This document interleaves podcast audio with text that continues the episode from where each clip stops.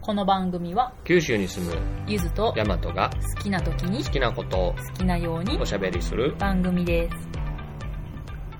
本日のテーマはパートナーシップ講座の振り返りですはいですねこの間オンラインで参加したんですようんうん助産師の久子 YouTube で妊娠中の不安とかをこう解消するために見てて、うんうんうんそれでこの久子さんが出てきてで生まれて子供が生まれてからももう今度は育児のことだよねうん日々出てくる育児の不安とか心配事をもう見事に YouTube で解説してくれてる久子さんのアドバイスなしにはここまで来れなかったかもしこれれなないい、うん、久子さんがよく言うやんあの頑張らんでええ適当でええってあーキ言っャッてチフもうオレーーズプねニングで言うんよもうこれがめちゃめちゃ響くんだよねまああのね初めての育児でそ不うだね安になってるとねいや最初俺が聞いた時は、うんえ頑張らないといけないんじゃないのとかね、うんうんうんえ適当でいいわかのっるてちょっと思ったたわかだる、うんただその YouTube の番組とか見てると、うん別に本当に頑張らない本当にむちゃくちゃ適当とかそういうわけじゃなくて、うん子供のことを考えた時にんでもお母さんのことも考えたら結局こういうところでやってこうよっていうのが、うんうんすごくそう、目線がねうん、いいんですよね産後の自分の不安定さというか産後の自分のなんか育児の温度感的にはめちゃくちゃヒットで久子さんの解説とか久子さんのこの「頑張らんで適当で」っていうこの言葉とかちょうどいい感じうん自分に合った助産師さんみたいうな、んうんうん うちらに合ったいや合ってるよね結構うんこれ言ってないかもしれないけど、うんうん私もねうんうんミルクあげててしんどいなとかねなんかあった時にこの「頑張らんで適当で」の言葉が救ってくれたことありますよあそうこの言葉が頭にリフレインして山あ本にもあったそうやうんちょっと頑張らんでいいんやったみたいうんなうんうんうんありましたよだから我々のうんお気に入り YouTuber お気に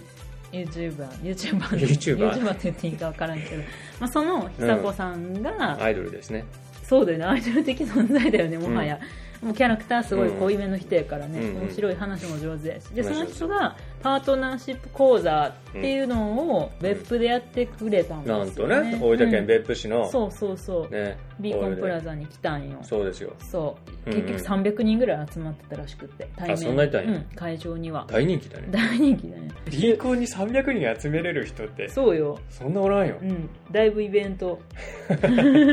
そうまあそすごいな そう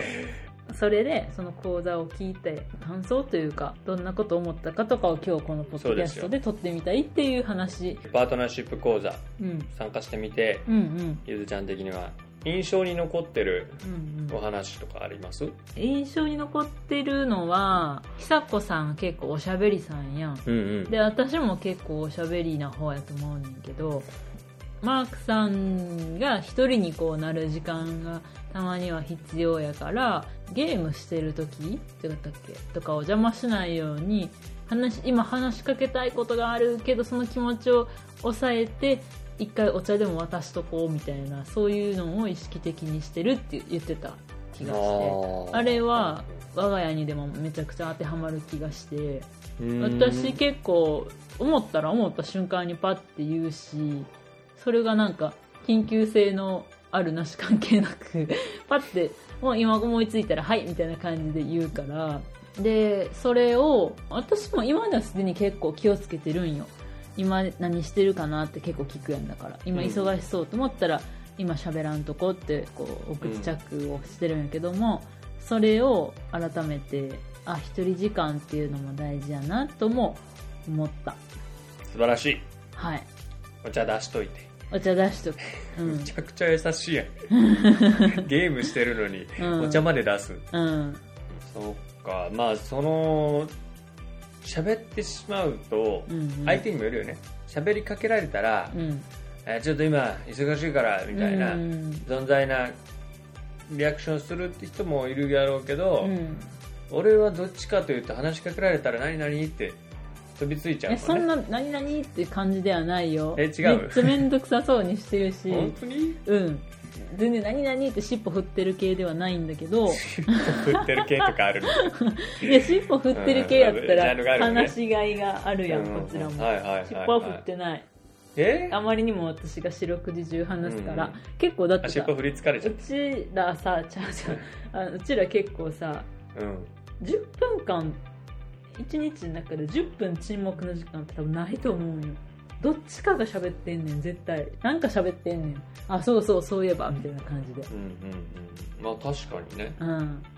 あとはその2人、うんその久子さんマークさんを見ていって掛け合いを見ていて、うんもう根本的にこうお互いのなんか信頼関係うんがあるなっていうのをすごい感じたねうんうんでストーリー素敵やなって思ったなんかそうだねどうやった山本は一番印象に残ってるのはう、んマークさんが話を聞くとはい、はい、話聞くのが大事っていうくだりがあったんですよ言ってたうんで女性と男性はもう生物学的に違うから、まあ、そこまではよく聞く話ではあるけど、うんまあ、なんかそれを結構深掘りして、まあ、いくつか角度から見てくれて、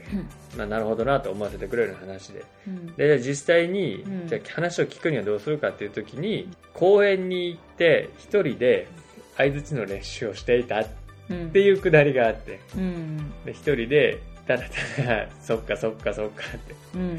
てで練習してたってもう気持ちこもってないかもしれないけど、んとにかく声に出す練習してたって言ってて、うんうんでそれで久子さんも言ってるだけって分かってもでも問題解決を求め始めてくれるよりはうん全然その方がいいし、そうそうそうそうみたいに言っててそう結局それができると、もちろんその後子育てとかにも役立つよとか言ってでうん確かに聞く力大事だよなみたいなうんでマークさんもあの職職場での上司とかうん部下の話を聞くのにも生きてくるし、うん結局そうかそうかって合図中ってちゃんと聞けるのは、もう子育てとかを通してもう全部生きてくるんやうんそうやなそうだ ねなんかその奥さんパートナーとのコミュニケーション